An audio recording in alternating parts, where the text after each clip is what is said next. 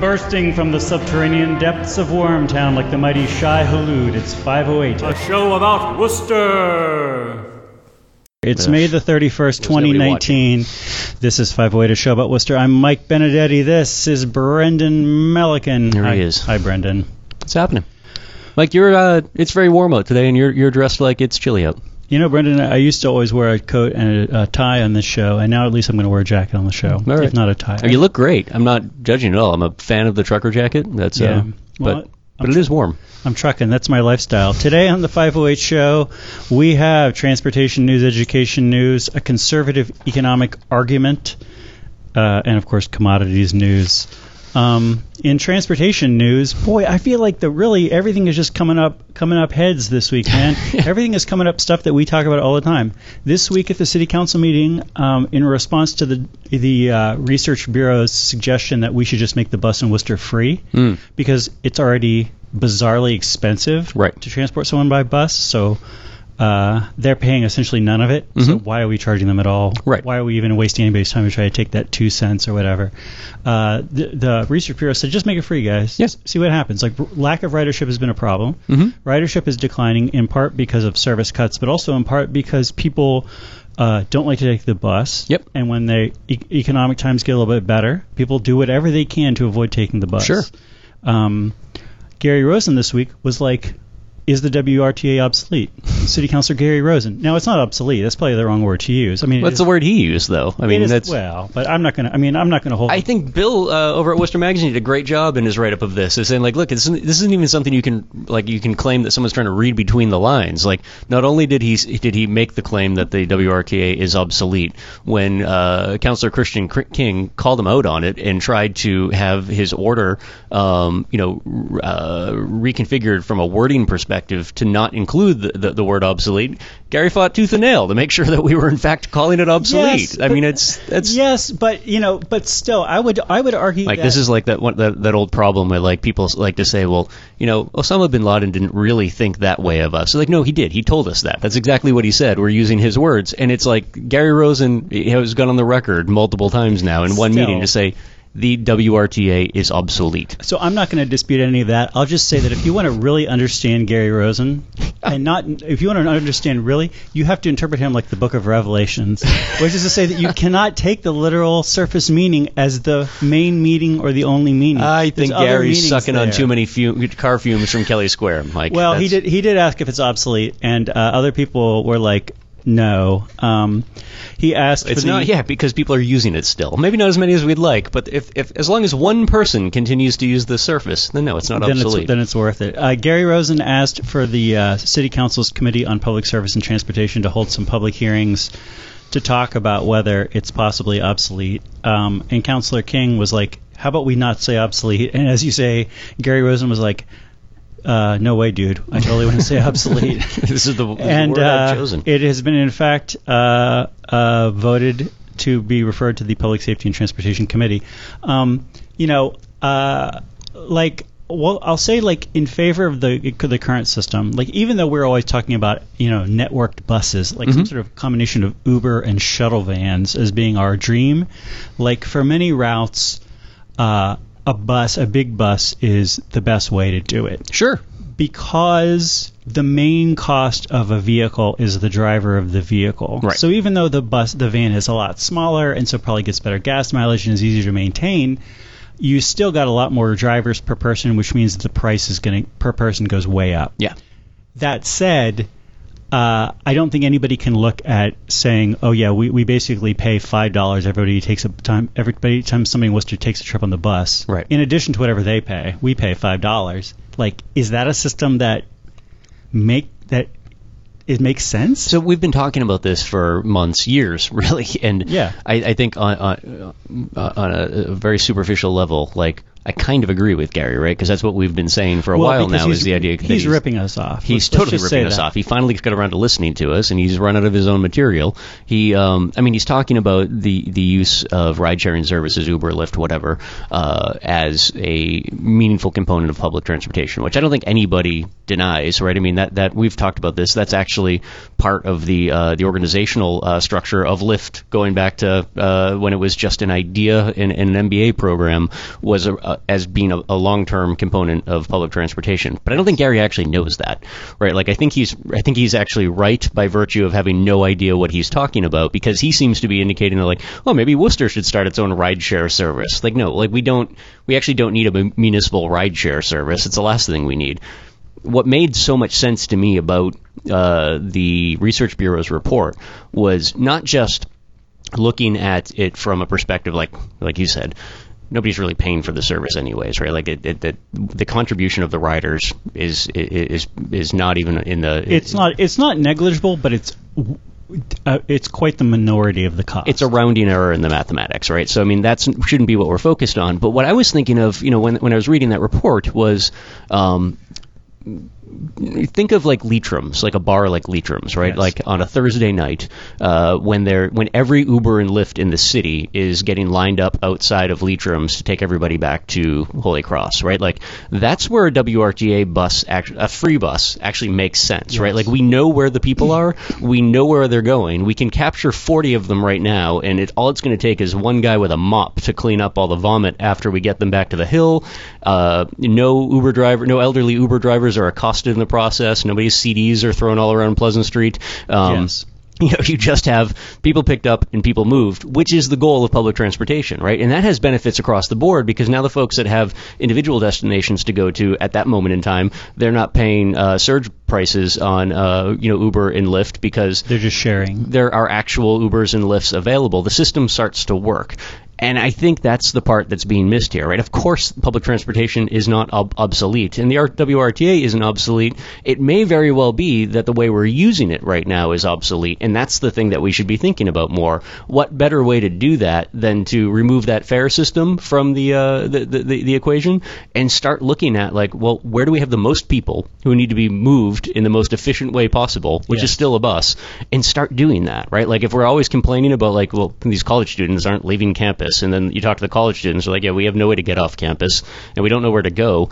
What a, what a great place for the WRTA to swing into action and actually start moving people around. Yes, and, and and this is right. This, these are the kind of situations too where it feels like we should either be um, we should either be subcontracting Lyft or Uber as part of this in order to provide some of these services, or we should just be saying that as part of uh, being allowed to operate in a city, you got to like share some data. I don't know how you set up the incentives right so they share you the right data, but that's what you'd want to see, right? You'd want to be able to the WRTA to be able to look at the paper one, once every six months and say, oh, every Friday night around 2 a.m. there's 100 people trying to get from this corner Yeah. to Holy Cross. Let's have set up a bus route to do that.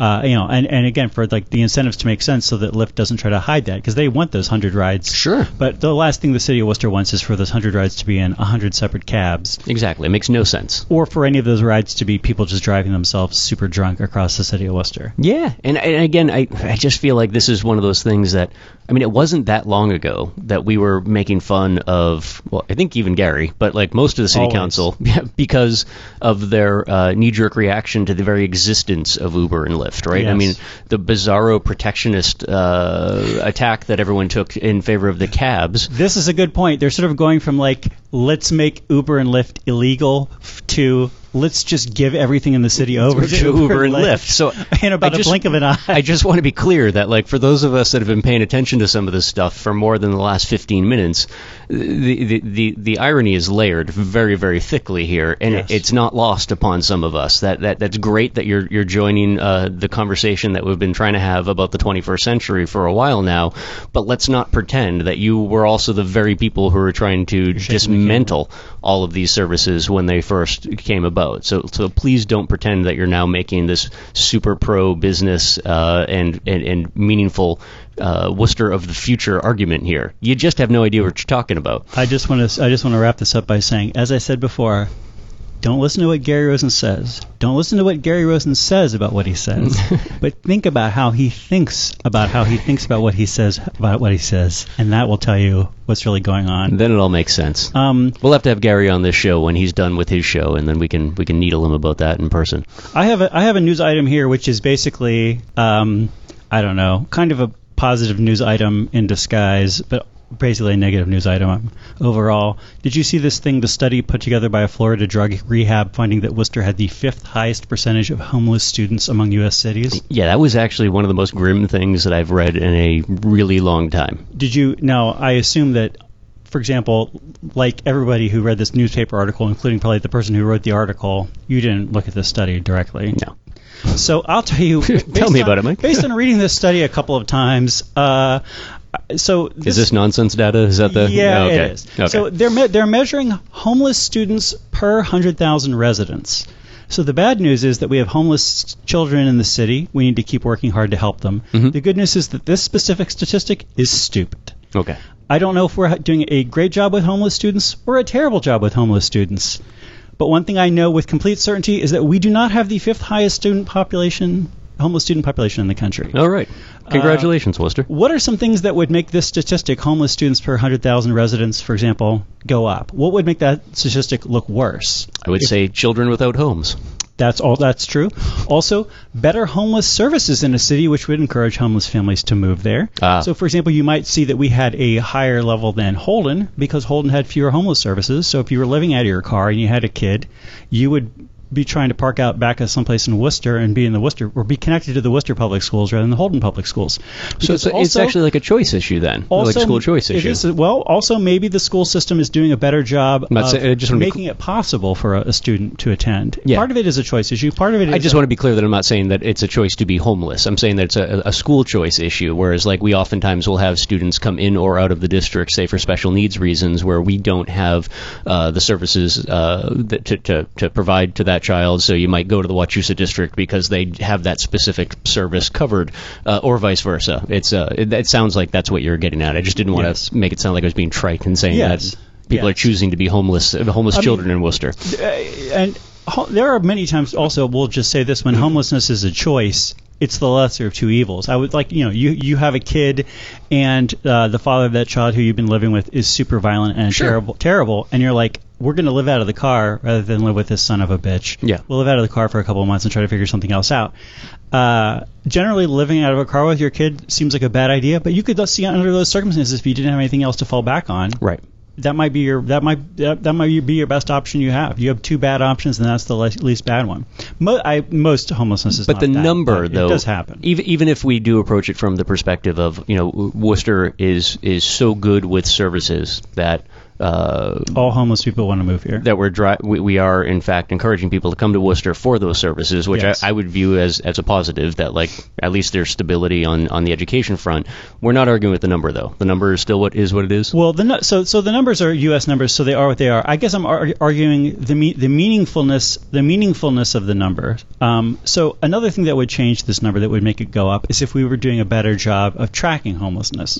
So if the city of Worcester were doing a better job of tracking local homelessness than the city of Holden, we would look like we had more ho- uh, homeless students per 100,000 population than Holden did, even though. And I would say that Worcester, considering the to- density of social services here, probably does a relatively excellent job of tracking homelessness among Right. its population. Al- Also, you know, the school system themselves paying enough attention to the kids to be able to know how many of our kids are homeless and how many of our kids were just like, I don't know, that kid's home life is messed up. I don't really know what's going on with that kid. So the the two things that I would throw out there though that I, I think are important. And, and what struck me the, the most with this study, not just the study, but the response to the, the study was one, you mentioned tracking, right? Like that's obviously, if you're going to try and do anything in terms of social, social, social services in need, uh, knowing what you're dealing with is the most important part. Yes. This is totally anecdotal, but I have a child who's in the Worcester Public Schools. Not, right? not, not homeless, though. not homeless. Um, so th- let's take this week for for example. Uh, this this child that I happen to have in the Worcester Public Schools has been in D.C. for a week on a school sponsored trip to the nation's capital. Yes. Um, and every day since he's been gone, I get an automated phone call from uh, his public school telling me that he was marked absent. Oh, man, your kid is so bad. I he's a terrible child, right? Like it's thrown off the curve for everybody. But w- when it comes to tracking students, clearly this is not the public schools' strong suit, right? Like they're not able able to track the students that are out, not in school because of a school-sponsored trip. He's not Well- down there with his aunt, right? Like he's there because a teacher put him on a bus and took him there. Yes. We, the same thing happens when uh, we get automated phone phone calls all the day, all the time. Uh, when he's tardy, Mark Tardy, right? It's only because the school buses were running late, right? Yeah. So one, I would just like to point out, I don't think tracking is the uh, the the public schools' strong suit right now. Uh, because their systems Well, seem to be a little bit antiquated. Over if uh, over tracking though would still probably increase the number of homeless students in your school at least a Right. little bit because at least somebody at least you're getting one phone call a day to your mobile phone saying where's your kid we know he's absent and you're like okay I got to figure a way to get this kid to school even Totally. I'm living out behind the Walmart and working part time at the Arby's Yes. or what, there's no But even when they are there, they're not there, according to the public schools. The other thing, though, Yes. I think the superintendent's response to this was just bizarre, um, because it, well I have one more item here on Oh, this, this thing well, So- he'll, he'll finish up then. I mean, I yeah. Uh, so the last thing is that you would you you would have a higher percent. According to this, you would have a higher percentage of homeless students if you had a younger population with more school-aged people because that's the problem. You're not comparing this of a hundred. You're not saying how many. You're not saying what percentage of your students are homeless. Mm-hmm. You're saying what percentage of your residents are homeless students. That's what you're saying. So if you have one city that is 40% kids and one city that's 30% kids, the first city looks like it has a 10% worse rate of homeless students because it has 10% more kids in it. but we're still doing it per capita, though, aren't we? So it, that should balance out in the end. no, no, no, no. No. If the student, if, if you have, if you have forty percent, if forty percent of your people are kids and thirty per, versus thirty percent of your people are kids, you're going to have ten. per That extra ten percent is going to Sure. be more homeless students. Yeah. But nothing in this study is balancing for this. This, of course, is basic math. Even a- any student, I'm sure a homeless students, excellent with math, could definitely do this math problem of just figuring out how about we figure out how many students, how many students per students are homeless students rather than students per capita. Because again, like so, like. Uh, San Jose, California, for example, has a very, very low rate of homeless students. In part because it's super expensive, so there's probably not a lot of homeless people in San Jose Sure. but possibly in part because maybe San Jose just has an older population or a population which is mostly made of people who are 20 and have no kids. Yeah. I mean, if you don't have a lot of kids in your city, then you don't have a lot of homeless students in your city. And so then you look great according to this. Again, it, this is like this weird combination. This is just the wrong number to be drawing any conclusion you. from. I so, get you. So this is where I look at that fourth one. We can always like we can always complain about a study and say this study is just showing what it's tracking and tracking is better or worse in a city, so therefore it's different. That's always a problem. You kind of can't do anything about that.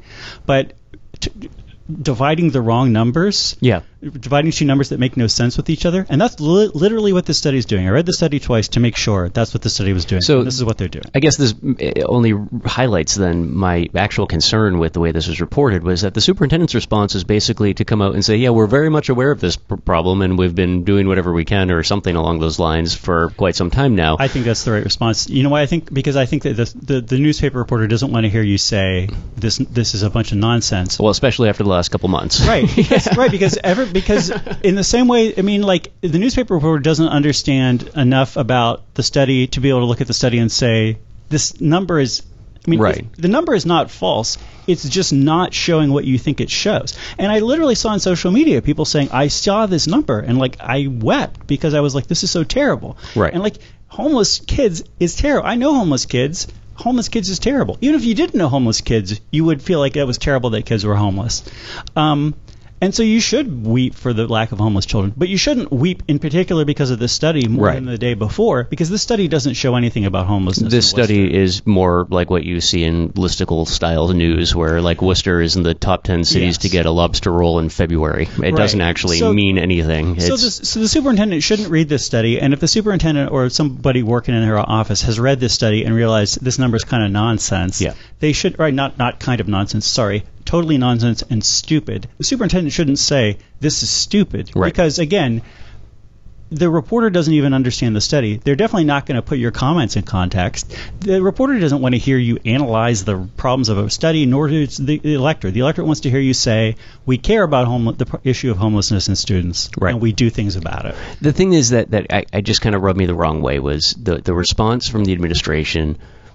So it's still a relatively small number, right? I guess is the is, is the point. Like let, let's take the, the study at it at its worst. Sure. When you're when you're looking at homelessness in Worcester versus this subset of homelessness in Worcester that involves, in theory, more vulnerable human beings than the overall homeless uh, population, right? Like, you would think that this would be a really great place for the city, with all of its services, to be starting working on that problem. And I guess the the, the response in that context just seemed a little, yeah, we, we're aware, we're working on it, and it's. I don't know that that's the right approach, right? Like this seems like to be the ideal uh, population within the larger homeless population uh, to actually be doing everything humanly possible, even if it's just as an experiment, to uh, right a ship and get people back on their feet, right? Like when we're if we're having uh, housing first conversations, right? Like in my mind, those conversations should start with uh, families that include homeless children, right? That we're aware exist because they're in the public schools and they're being tracked in some for- fashion. yes. If we're going to have conversations about hey, are we sure that every demographic in the city is getting access to civil service listings for employment within the city uh, and via the city uh, to offer stability? Like to me, like those conversations should start with like, oh, are we getting these advertisements in the hands of parents uh, who have children who are homeless, right? Like. And that's the thing that like I, I haven't seen any of that. I'm not aware of any of that, and it kind of breaks my heart that we have even if the number's inflated, right? That like It's there's a not that the numbers is it's not that the numbers inflated. It's that this it's that this statistic is not useful for Right, right. understanding h- the problem of homeless students. Right. But this it- it number should be- not useful. it's incredibly useful in, in just recognizing that we have a problem in the city that involves children without homes, and that would seem to be the place to start when it comes to dealing with homelessness as a whole. well, I mean, it, If we're going to prioritize anyone, I guess. th- I mean, this number definitely says that there are the number of homeless students in Worcester is larger than zero, which is too high. Right. So Sure. that's certainly helpful. But again, like the number you want to see really is the, is how many of your students, percentage wise, do you have more or fewer homeless students than the nation as a whole, mm-hmm. Massachusetts on average? If you're better than the nation as a whole or better than Massachusetts on average, then you say, great, the programs we're doing are working and let's keep doing them. And if you're worse than Massachusetts on average or the nation as average, that then maybe you say, hey, actually, we probably should put a little bit more resources into this because if if Holden can do a better job than us, then we can do that good of Yeah. a job. You should probably also be factoring in socioeconomics here and saying Worcester's a way poorer city Sure. than Holden. So there's a lot of people in Worcester who are way closer to a situation where they might become homeless due to resource issues than in Holden. Yeah. So that's really the number that I would want to see is ba- is like based on how poor and how young our city is, are we doing better or worse than the national average? Right. And if the number is greater than zero, then we have a problem for sure. Mhm. But if we're doing better than the national average, then we're doing effective things to deal with that problem. I- or, b- b- yeah. better than national average based on the situation that we're in. I, I know that we're supposed to be the libertarian voice of Worcester, but this I, I would take exception to that in the sense that one, we're talking about kids. Well, so- Two, I, maybe it's just an age thing, but I kind of take seriously the idea that there was a time that when we declared war on things like poverty and hunger, we actually meant it. Yes, and I feel there like was that time. there was that beautiful During the moment in life of Lyndon Johnson. yeah, well, he didn't do that great of a job with poverty. Just Appalachia is still He pretty did, damn he did poor. declare but- war on it, though. Yeah, he did. But, it, but it, you know, unlike wars on drugs or terrorism, which are usually just meant to uh, fuel industry uh, that are going to be active in fighting wars, not actually solving a problem, this seems again like the perfect opportunity where.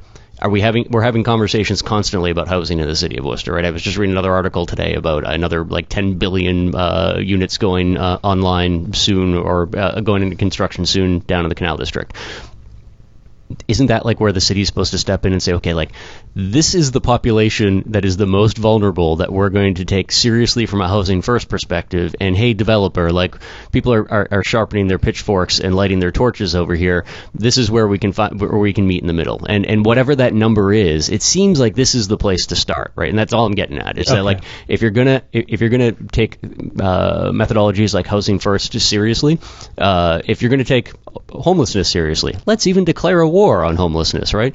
Like this would be where you would want to start. You're talking kids, and and, and because they're a part of a public system, they're easily tracked. How long ago was it? Again, something we we, we, we were a little bit judgy on, but it, it wasn't too long ago that we were putting people on the streets with clipboards to to track homeless people, Yes, right? Like that was our solution to panhandling. Was like we're gonna f- we're gonna tick off every box for every homeless person in the city that is panhandling, which doesn't even make any sense because it's a weird assumption to make that somebody who's standing on the side of the road, uh, whatever these kids, like, we actually know where they are. We know that they're actually homeless, right? Like the city should, because the school department's acknowledging in some capacity that they know they exist and they've been tracking them.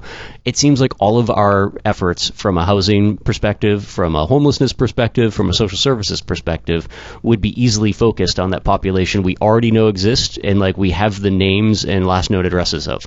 I just, I just want to say, in, in in respect to us being the libertarian voice of Worcester, I want to first acknowledge the libertarian solution to this problem, which would work very well, which is shut down the public schools, and then we have no pub, no public school kids who are homeless. It goes None. the number drops to zero Yep. overnight if we just do that. we can get rid of homes too, and then everybody is e- on equal footing from a.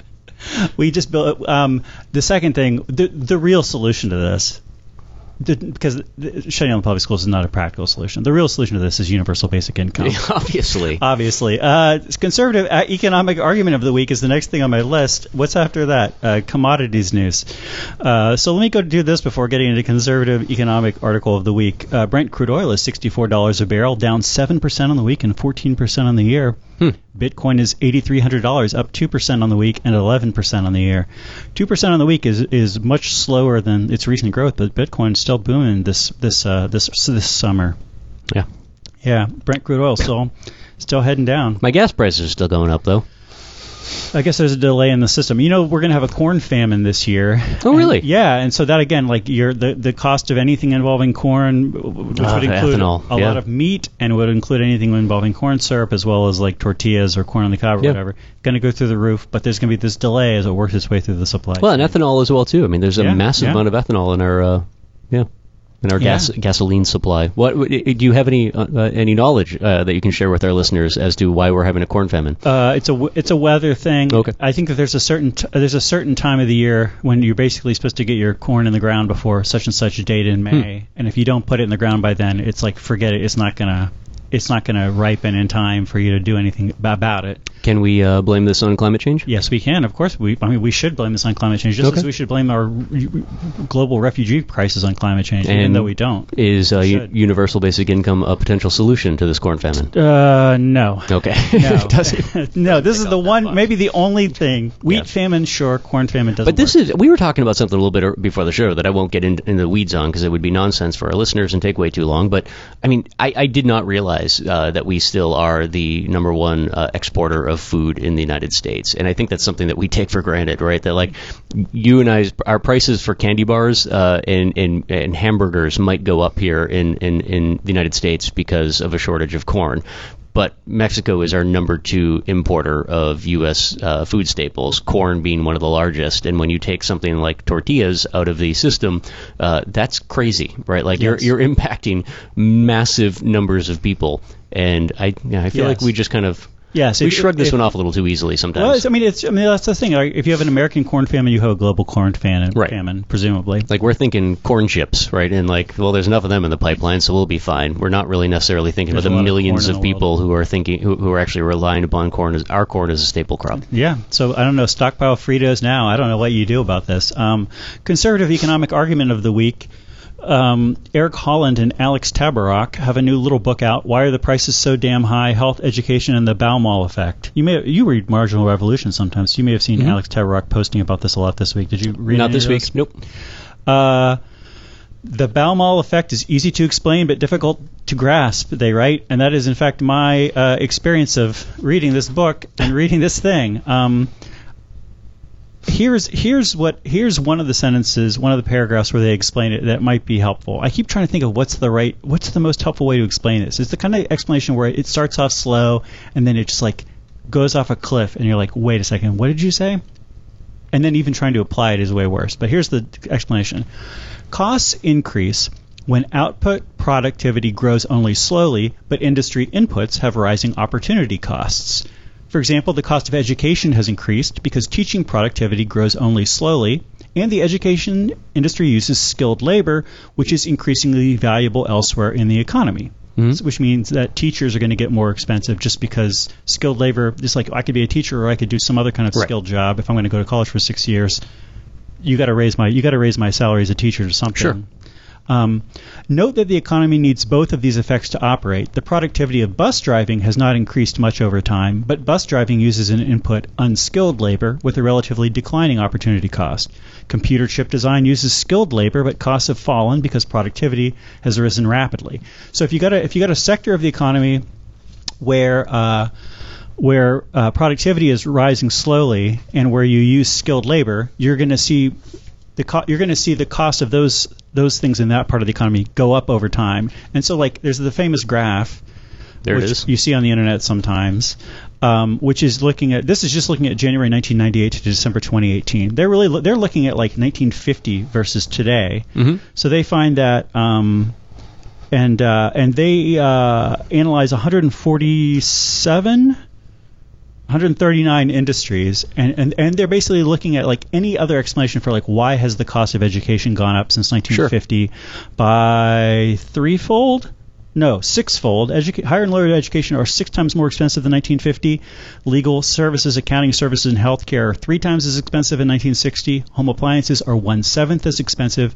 Cars are half as expensive. Mhm. car maintenance is twice as expensive. Mhm. they look at 139 industries. They basically go through every possible alternate explanation for why, like, in certain things have gotten more expensive. So, like, people say, oh, healthcare prices have gone up because malpractice. And malpractice costs. That never really made any sense to me. Well, and they're and they're like whatever effect of that is pretty small. And um, Did and they talk at all about federal subsidies? they look at they look at everything. They look at regulation. Like basically, they're they're just saying like how like do we see a lot of discontinuities? Do we see Mhm. a lot of volatility in this number, which would say like oh people put regulations in place in 1970 and lift them in 1980, and so therefore do we see the ch- price jack up and down? Most industries, the answer is no. Right. That it's not regular. It's and and they compare this to like things like all factor productivity or productivity of uh, other ser- other product rather than service-based parts of the economy. I'm not going to pretend that I understand the, the the the analysis that they do. I'll say that Right. I read this book, I read this paper, and like the kinds of questions that come to my the top of my mind, like. Are you doing this per 100,000 people or 100,000 students? They deal with all those. Yeah, or yeah. questions like, is college more expensive because like they have nicer gyms? No, Mhm. that's not. That does not mean. That's not why college is three times as expensive. the one thing six times as expensive. The reason I was asking about subsidies because that's always been the one sticking point for me that I'm sure they did cover. I'll have to dig Industry into this. and- concentration, not a, not an important factor. But when you, it- it seems like for healthcare and education, the one common factor with both of those that is out of the hands of the consumer, right, is that- that, we have a federal system uh, that sets price points, but like Yes. basically was willing to lift those price points, right? But then you have a, a, a private sector middleman that's in charge of of capturing uh, those Yes. dollars as they come through, and it seems like that's. Again, I'm, I'm- obviously totally ignorant of that. That seems like one of the driving factors with costs going up. That you've got consumer demand uh, growing for two industries where the federal government is basically willing to say, well, whether it be for, uh, via credit uh, or by setting a baseline for um, you know Medicare, uh, these are what the prices we're, are, we're going to allow.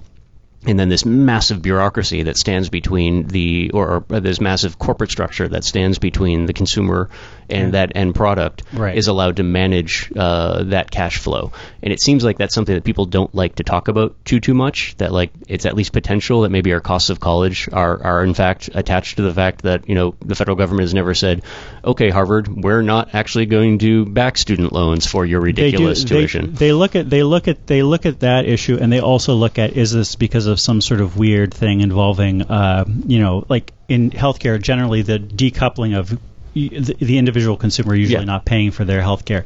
And both of those, they would say this is a factor, but this is not the factor. not the factor. It's not. I mean, healthcare is not six times as expensive because it's six times better because it's not, and it's not six or three times as expensive because it's three times better and it's not, and it's not three times as expensive because you tripled the amount of uh, o- of overhead and administrative work and inefficiency because of subsidies. That it's mostly three times as expensive because productivity in healthcare has not gone up very much since 1950.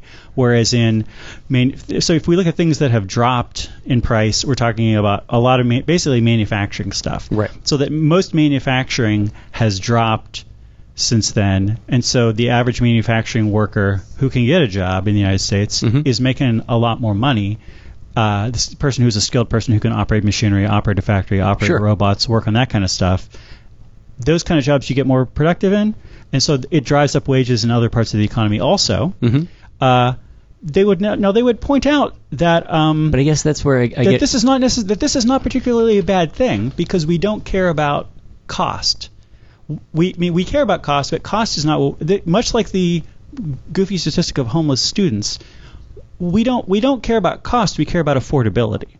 So if wages go up, if wages double and costs go up 10%, we're like that's great. Right. That's spectacular. And and if that's what they see. So some people call the the Baumol effect Baumol cost disease or the cost disease because it's kind of unavoidable that the areas where there is increasing productivity growth make it so that so that a car gets cheaper makes it so that healthcare gets more expensive. Right. Um, like they're saying like the nice thing is that frequently a rising tide lifts all boats. So that even though healthcare is more expensive, if people are, have more wages, they can afford more healthcare. Sometimes, in some cases too, you're going to buy more healthcare because you'd a lot of times you'd rather double the amount of healthcare that you have than double the amount of cars that you have, Sure. or the amount of houses that you have, or you would rather uh, double the quality of education or the amount of teacher hours your student is exposed to rather than buying yourself an extra car or buying yourself two refrigerators. But so I guess that's again where I get hung up, and I'm not I, obviously not intelligent enough to challenge any of this. But it's you're not you're actually not describing healthcare.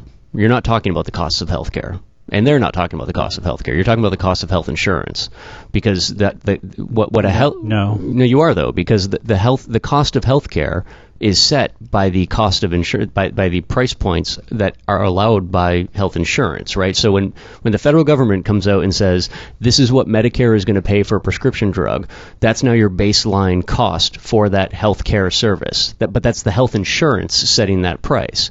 It's it's not it's not a, a, a free market system in the sense that I think a lot of people would like to, to, to, to believe that it's it is. very like, much not. It's very much in the same way that you know again an Ivy League school or a community college for that matter if they know that the majority of their uh, the students who are going to attend or a significant portion of them are going to be receiving uh, on the receiving end of federally backed loans right then like whatever that federally backed loan system is willing to afford a prospective student automatically becomes the cost of tuition, right? Because that's what the market's going to bear. But the market isn't isn't based on what somebody can actually pay for that service. It's based on what the, the, the folks in the middle of that system, uh, combination of bureaucracy and a corporate structure, are willing to shell out uh, almost in the form of a loan, right? Like that's Yes. the, the part where I think their argument is just a little bit broken, right? Like, and I, I, I just I've, I've always it's always been a sticking point to me that when we talk about healthcare in the United States, we're actually having a conversation about health insurance. Healthcare is when you're on a plane, somebody has a heart attack, and some and a, and a flight attendant yells, "Is there a doctor on the plane?"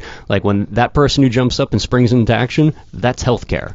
Uh, health insurance is what most of you get from your employer or fr- from some form of government that allows you to see a healthcare practitioner at uh, little to no co- cost of your own. The two have absolutely nothing to do with one another, right? Like confusing the two is, is the most bizarre thing that we started doing. It seems back in the 70s, uh, and I think it's uh, something we did intentionally because it, it's very beneficial to all industries involved. But they're not the same. Like you don't go to you don't go to medical school to learn how to prescribe health insurance, right? You go to medical school to learn how to treat human beings with ailments, uh, and there really isn't a cost uh, associated with that, right? There's there's just not until a middle person uh, steps in in the form of a health insurer and says, "This is what we're willing to pay for the treatment that this provider is, is capable of, of providing for you." Yes. Well, a- as I said too. That's why like, I just I think the conservative ar- argument is always broken when it comes to healthcare and education. well, like, I, I mean, so so I, you know, I also will not c- claim to be intelligent enough to understand this, or at least with the amount of work that I've done on this. Like I've spent a few hours reading this and thinking about this, and like I said, like once I start thinking about more than about one step down Yeah. the path of logic, I'm just like, crap, this is getting really complicated. What's the cause and what's the effect? Um, like I said, like I. Well, you know what? Let me take a there's step back. There's a PDF of this on the website. I would encourage you. I'll listen to the "It Can Happen Here" podcast if you read the I will, I will. this No, PDF about healthcare. I, I th- so let me just approach it from the other side then, where where you see decreasing costs, right? So like Yes. you said, uh, automobiles. yes. Well, so there's a big difference there, right? There, there was when it came to the automobile industry, the lobby that was involved with the automobile industry typically had two two factors to it. One was the safety side of things, right? Like where you, you want you had uh, the industry lobbying the government to not roll out uh, massive safety programs that were going to uh, cut into costs for the auto industry. But that's over here. The other big aspect of the lobbying side of things was on the the union employee side, right? To like, uh, it, it, it, it was more protecting the human beings involved through things like automation. That side of, of the industry has been mostly decimated, right? So that's where I think you're, you're talking when you're talking productivity going through the roof. A lot of that ties in directly with automation. Yeah. There is no lobby from the car industry that shows up to Congress on, on a quarterly basis saying we need Congress to mandate that cars cost this amount of money, right? That, that doesn't actually happen. But from the pharmaceutical industry all the way to physicians, right? We actually, and especially health insurers, which are not healthcare, they're insurance companies. Uh, they show up. They pretty much live in the halls of Congress, mandating that prices continue to go up and up and up, right? Like we see this all the time. This is not whether it be for prescription drugs that have been around a billion years that are, are, are you know are, are, are bought and rescheduled uh, under a different trade name and, and brought out of a, out of a patent black hole, and the prices go through the roof, right? Like that's not that has absolutely nothing to do with productivity. It has nothing to do with efficiencies. It has nothing to do with need. It has to do with lobbyists who are are, are telling Congress what the costs for a given product are going to Sure, be. sure. And educa- education and healthcare are the two things where you see that, right? Like it's again like the lobbying that takes place from higher education to ensure that our federally backed loan system basically remains the most in, unstable nonsense uh, system uh, of borrowing that exists in the country. The only place that we saw something even more absurd was in the housing market, but because that that drove up uh, that form of, of federally backed uh, loan system drove up real costs that in fa- impacted like a real real time economy. And back in 2006, we saw a massive drive through the ceiling for housing prices, and that was completely unstable, and loans going out to people that really couldn't uh, sustain those loans in the first place the whole system collapsed around it. Like we don't see that with healthcare and education just yet because it takes so long for the loans to, to actually be called back in, right? Like somebody who's paying hundreds of thousands of dollars on a law degree today isn't actually going to have to pay all those back tomorrow, uh, and, and their their note is not a sellable mortgageable product, right? So there's no no one looking to reel it in as quickly as possible. I think that their methodology is flawed in the sense that again they're playing that trick, and I, don't want to point fingers at conservatives, but I do find conservatives do it more than anybody until at least the last 10 years or so, conflating ideas like healthcare and health insurance, which have nothing to do with one another, or conflating ideas like uh, higher education and the student loan system, which have nothing to do with one another. A, a, a tenured professor at WPI, right, can be uh, uh, uh, uh, share a genius level of knowledge on a park bench, right? It has nothing to do with, with with a grant system or a loan system. That's where the costs to actually sit in front of that professor come from, right? This, that that that system in the middle that connects the consumer with the product they desire. Healthcare. A doctor can provide, ma- a paramedic can provide magic out in the field, right? Literal magic uh, uh, in, in the field it's the insurance company that assigns a cost to that system that then forces the consumer to play ball along their terms. But they're not related systems at all, other than the fact that they're intertwined in a way that uh, makes the consumer feel they are one and the same. Well, I'm not I'm not intelligent enough to either 100% understand this book or certainly defend this book. I, I I'm very heartened by this idea, and I wish to believe in this idea because, like I said, they do go they do go through and uh, at least say that they're looking at things like that, and that Yeah. saying at the end of the day, if you gra- you know most of healthcare ends up being things like doctor salaries, and if you look at the graph of doctor salaries and you look at the price of healthcare, they basically go up at the same rate. Yeah. And like these other things cost money, but that's not the reason that this thing triples over 50 years. That said, I, I appreciate this argument because I feel like we look at these things and we're like, ah, there seems to be nothing that we can do. We cannot freaking make healthcare co- cheaper. The rent is too damn high. We cannot figure out how to make housing cheaper. Like in our socialist utopia, maybe we could do it, but in the mixed economy that we have, there seems to be very little that we can do, despite everybody really wanting this to happen to affect these prices. And what these guys are saying is like, yeah, that's right because it's just like the law of gravity, baby. It's like manufacturing gets better, and so healthcare gets more expensive. And as long as the economy is growing, that's okay. And you may need to take some of that extra manufacturing cash and use it and use it to give poor people healthcare so that they don't get screwed.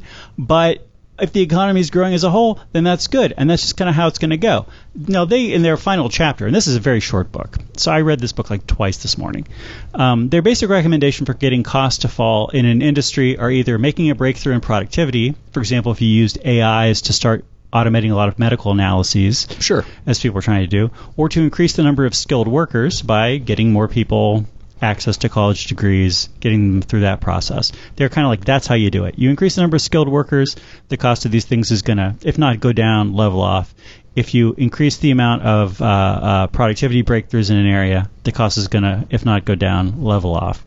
Uh, and they're like, and obviously, like those are good. Those are like good things. So they're basically like, if you do good things, you can probably ameliorate this in some industries. But again, it's like if you suddenly have a breakthrough in college where everybody wants to go to internet college. Mm-hmm. So now you have a few superstar professors are making most of the professor money, and you know the people who run the websites, and that uh, there's a ton of professors. There's not there's way fewer jobs of, of a teaching professor now Right.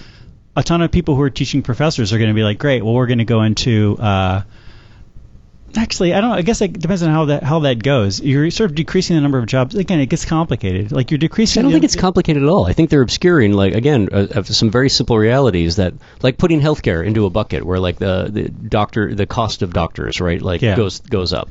Well, not all doctors, right? Just the just the, the specialties that insurance companies have over years decided they're going to favor and drive the costs up on. Like, so if you were to go to medical school today, like what what are your what, what are your, your big choices going to be if you're going to look to be a high earning physician, like urology, uh, you know, specialized forms of surgery like transplant. Um, but it's also the reason why if you even a place like in Worcester, UMass, like up until recently, they might still be doing it. They were offering free tuition if you promised them five years in their family practice uh, service because Right. nobody wants to be a family, family practice physician uh, because there isn't as much money in it. So you know people are being drawn to specialties. But why did the why, why did the value of those specialties go up?